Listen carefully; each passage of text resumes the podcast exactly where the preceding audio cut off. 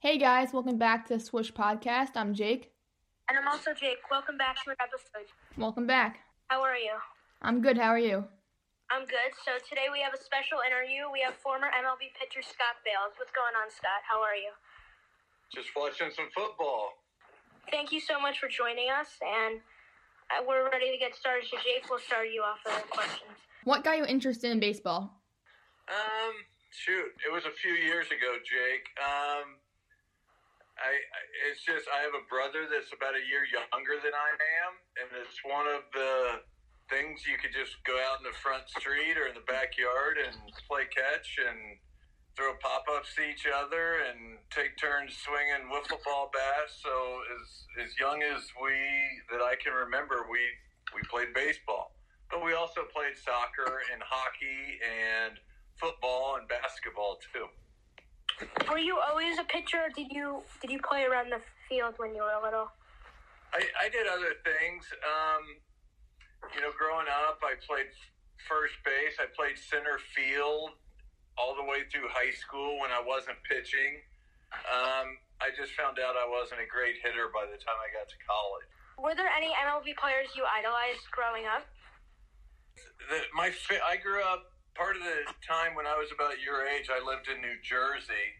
I'm in Missouri now. I've been here since a long time ago, but when I lived in New Jersey, my favorite team because we were real close was the Philadelphia Phillies. Um, right across the river, kind of, and and my idol growing up was, I'm sure a guy you've never heard of named Steve Carlton. Oh, I have. my dad has his signature. Yeah, I do too. And I, I actually have one of his old gloves too. He gave me. So what was cool when I was your age, I watched Steve Carlton. He was my idol. And then in 1986, in Cleveland, my rookie year, guess who signed to come and play in Cleveland? Steve Carlton. Was it fun? for him? Yeah, it was awesome because he was my childhood idol and made, uh, in my mind, the best left-handed pitcher of all time. So I got to watch him as a kid, and I got to be on his team for a year. So that was one of the coolest things ever. So our next question is: In college, you attended both St. Louis Community College and Missouri State. What made you choose both of those schools? For each reason, you chose each. school? yeah, I hate to admit it, but when I out of high school at Parkview High School in spring here in Springfield, Missouri, I only had two choices where I could go to college. One was Missouri State, and one was a junior college. So I actually went to the Missouri State, which at the time was called Southwest Missouri State. Now it's called MSU. Um, I went there my freshman year. Um, it was my only offer to play baseball. And then I kind of, my freshman year in college, I made a big jump, started throwing harder and got better. So I went to a junior college my second year. And then after that, I had a chance to go to like Florida or Texas or Arkansas. But instead, I got drafted by the Pittsburgh Pirates and I went ahead and signed. In 1982, you were drafted by the Pirates. So what was it like getting drafted and that whole draft process like? Well, you know, it was so different than Jake, because there were no cell phones. It wasn't online. They didn't follow the draft on ESPN. I don't even think we had ESPN, to be honest with you. But anyway, um, so you didn't know until a team called you like the next day and said, hey, we drafted you. You didn't know. You couldn't even follow it live. So it was kind of weird because you hoped you were going to get drafted, but you didn't know for sure. And I wasn't one of those first or second round draft picks. You know, I didn't know for sure if I'd get drafted. But I did. I got a call a couple days later. Said we're the Pirates. We drafted you, and um, got on a plane and went to Bradenton, Florida. So actually, three years after you were drafted, you were traded to the Indians. What's like the whole process of getting traded like, and how did you find out? Yeah, that was kind of cool because at the time the Pittsburgh Pirate, Pirates were really good, and the Cleveland Indians were terrible. So I, when I got traded, I was actually what they called a player to be named later. The Pirates got a player from the Indians His name was Dale Berra. He was a shortstop. And in return, the Indians got a player to be named later, which means the Indians got a list of like 10 players in their minor leagues, and they were able to go and scout and look and pick one of them. And I was the guy that got picked. So you don't really know you're the player to be named later. I think it was almost a month after the major league trade. But it worked out good because when you're with a really bad major league team, more guys get a chance to move up through the minor leagues and get to the big leagues. And I really think if I wouldn't have gotten traded in the minor leagues, I may have never played in the in the big leagues. So it worked out really good. In 1986, you made your debut with the Cleveland Indians. So what was that major league level like? Well, it was unbelievable.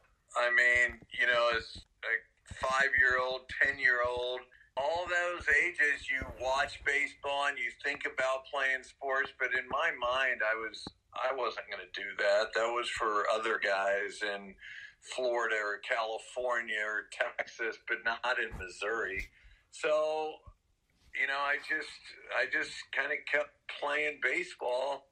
And then when I got a chance to get drafted with the Pirates, I went, I get traded, and for the first time ever, I went to major league spring training with the Indians, and and that's kind of a big deal because if you're with the minor league guys in spring training, you probably have zero chance of getting to the big leagues. But I went with the big league team, had a really good spring training. In the last day of spring training, I remember they called me in the office, and almost everyone had been sent to the minor leagues except me. And they called me in, and I thought they were going to say, "Hey, good spring training, but we need to send you to the minor leagues now." And they called me in, the, the manager and the general manager in, in Tucson, Arizona, and they go, "Hey, uh, good spring training. You're going to go with us." And I didn't even know what that meant. I said, "Where?" And they said, "To Baltimore." I go, "Why Baltimore?" And they said, "We open up our season there." tomorrow you made the team. And so I had to go back in the clubhouse, pack my bags, get on a bus, go to the airport with the team, and get on a plane to Baltimore. I didn't even have a chance to call my parents because we didn't have cell phones to tell them until I landed in Baltimore that day, that night, really late. So it was awesome. And I remember the coolest thing was we got to the stadium in Baltimore and sitting down in the locker room, I just sat there for about an hour looking at my brand new uniforms with my name on them, and it was I couldn't believe it. It was really cool. It felt like you dreamed of your whole childhood, and then it's like right in front of your eyes, and feel like you're just like dreaming, right? Yeah, it was like a dream, but I never really thought about it my whole life because I really never thought I was always the littlest guy on my team. You know, luckily I was left-handed. That helps but I was now, you know, I wasn't the best pitcher on my team in high school. I wasn't the best pitcher on my team in college. In the minor leagues, there were always guys better. But um, so I never really let myself dream that I would be a major league player until I got on that plane to, to Baltimore. What do you think, like in your major league career, was your favorite stadium you ever played at? Um, always Fenway Park. Um, and I know you guys want me to say Yankee Stadium. Well, I'm a Mets fan. Because I hate the Yankees. But that's just what they make you do when you're in their division. You learn as a young player, you got to hate the Yankees. But no, number one was Fenway Park. Number two was Yankee Stadium. But of course, you guys know it was the old Yankee Stadium, not the new one now. Um, but those places, I remember even during batting practice in Yankee Stadium – the people in right field would just yell at you the whole batting practice. And then during the game, if you're out in the bullpen, they they'd make chants and they'd know your name and they'd chant your name until you turn around and wave at them. Then they all waved at you. But but they were good fans and they loved baseball. But yeah, no one really liked the Yankees when you play against them. Hey, and speaking of the Mets, you guys just took my favorite shortstop from the Indians. Yeah, it was very exciting. I was very excited about that. That's very sad for the for Cleveland. Lindor was a great player, and I I was hoping he'd stay there his whole career, but they can't afford him, so he had to move on. So after you retired, you found Sports World. Tell us more about that. It's a really cool place. I kind of started it while I was playing, Jake. And I think it was one of the first ones in Missouri. And now you guys probably know where they're at. They're all over the place indoor training, indoor batting cages, indoor pitching mounds. The reason I built it while I was playing is we really, even at Missouri State University, they didn't have hardly anywhere to practice in the winter didn't have any turf fields. Didn't they had one indoor batting cage that was terrible, but it didn't have a mound in it. So since I was from Missouri, I built this place called Sports World. Um, it had batting cages. It had a video game arcade. It had a miniature golf course, and I just kind of liked hanging out there. And I could pitch. I made real clay mounds that were very similar to the ones in Cleveland, so I could practice there and not have to um, go to Arizona for spring training real early. I could stay at home for a while. So you actually worked with the Cardinals for eight years as the director of development. So what was that experience like, and what was that like job like? You guys, you guys do your research. That's good stuff. Hey, um, I worked for the Cardinals, and actually, I'm still on their payroll. Um, they didn't play last summer because of COVID, but we televise about 20 games a year on TV kind of just locally, and I do the color commentary for the Cardinals games. They're all 20 or home games. It's a lot of fun. It gets me to go to the ballpark a few times a year, so I like it. And hopefully this year we go back to broadcasting games. Um, but director of development, they kind of hired me right when the Double A franchise came to Springfield. I'm going to admit it, just because I used to play Major League Baseball but they'd have me uh, talk to people, show them our suites, uh, show them different ways they could put advertisements on the billboard. Because since I played baseball and I'm from this town, most of the people I know a lot of the people and they know my face. So it's kind of a nice job, but I have to admit quietly, I'm not a huge Cardinal fan. This year, you started a new role at Ballparks of America. So, how does that transition during this pandemic like? The, that place, I don't know if you guys you guys both play baseball. Yeah, we play little league. Well, to, from ten to fourteen year olds come to Branson, Missouri, which is not far from my house at all, and they built these five replica fields.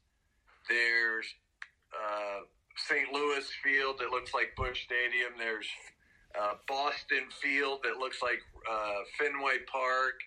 There's uh, Chicago Field that li- they're just little rep, mini replicas, but they're all turf. They have great lights, and they like the one the Chicago Field has ivy on the outfield wall. They made them really cool. You guys will have to go online and look at ballparksofamerica.com if you're a kid your age, it is the coolest place.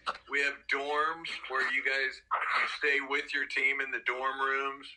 You eat all your meals there, and when the owners bought that place about a year ago, they called and asked if I would be their general manager, and I drove down to see it because I hadn't seen it yet because I don't have boys. I have three daughters, and they all played soccer, so I never watched little league baseball. I just watched soccer games. But um, I went down there. I thought this was the coolest place in the world. So I've been doing that ever since. We're getting ready for next season. And the funny thing is, in Southwest Missouri, even all summer with COVID, um, you know, one of our biggest competitors is Cooperstown, New York, where they take teams there and they stay there and they play it where the Hall of Fame is. They shut down the whole summer, but we were open. So we had more teams coming from New York to Washington to Texas. We had teams from everywhere, and we had a great summer. We had no problems with COVID, and uh, we're getting planned, ready to start in March again this year. Tell your teams to come to Branson, Missouri, and I'll give you a really good deal. You mentioned before, like the Mets getting Lindor. I have another Indians-related question. How do you feel about them changing their name? Um, I think it's probably time. You know, I love the Indians. I love Chief Wahoo as their mascot, and I sitting here in my office, I could show you guys like 30 pictures of Chief Wahoo, but if it's offensive to a group of people, then it's time. And my vote for a new name, I guess in 1890, the original name of the Indians was the Cleveland Spiders. There's no other major sports franchises called the Spiders, so I think they could make that pretty cool. And it's kind of their history because that's what they were about 100 years ago. We're going to move on to some rapid fire questions. What's your favorite hobby? Golf. What do you think your favorite coach you've ever had is? Um, Jack Aker, my pitching coach in Cleveland. What is your favorite moment in your career? The first time I ran out of the bullpen in Baltimore, my first night ever in the big leagues, and I skipped AAA, so I never played AAA. I was in AA, got traded, went to spring training with the Indians. I made the team, and that night they opened the doors, and it was a sold out. You know, I had never pitched in front of more than 500 people in my life and I ran on the field, and they had forty thousand people at the game. Pretty scary. You you said you like golf, but besides golf and baseball, what are your favorite sports? Um, I love watching NFL football, but my number one sport to watch, I see. I think Jake uh, is that a UNC shirt? Yeah. I love college basketball. I've I've had season tickets to Missouri State for 25 years. I go to any NCAA regionals I can. It took us to go to the Final Four last year, and of course, it got canceled. Um, love basketball. Love college basketball. What's your favorite sports movie? Sports movie, Major League. And then just like your favorite movie, not sports. Favorite movie? I'd say any James Bond movie. I've never seen that, but I've been told they're good, and I think I should see them. You've never seen one of them? I'm not the biggest movie guy, which isn't the best thing. Come on, Jake. Get out. There's supposed to be a new one coming out. It was supposed to come out over the summer, but they delayed it because of COVID. It'll come out sometime in the spring. You got to go. Who do you think your favorite catcher was to throw to? Favorite catcher was Pudge Rodriguez in Texas. I actually got his autograph last year on a show. I do too. He uh, he's in the Hall of Fame now. What's the first thing you want to do after COVID ends? What are you looking forward to?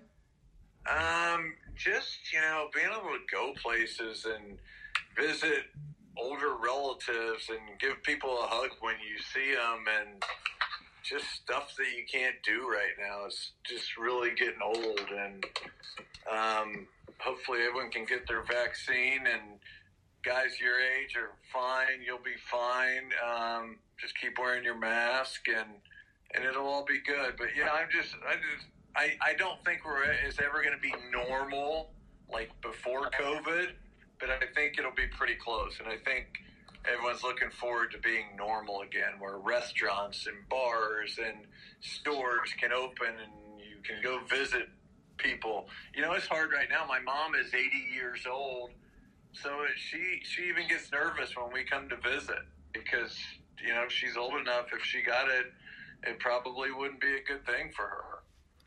That's actually going to wrap up our interview. Um, thank you so much, Scott, for joining us. We hope you have a great day and to stay safe. To the listeners, please make sure to like, comment, and follow us on Instagram and listen to this on Apple, Spotify, and SoundCloud. Thank you, Scott, and have a great day. Stay safe.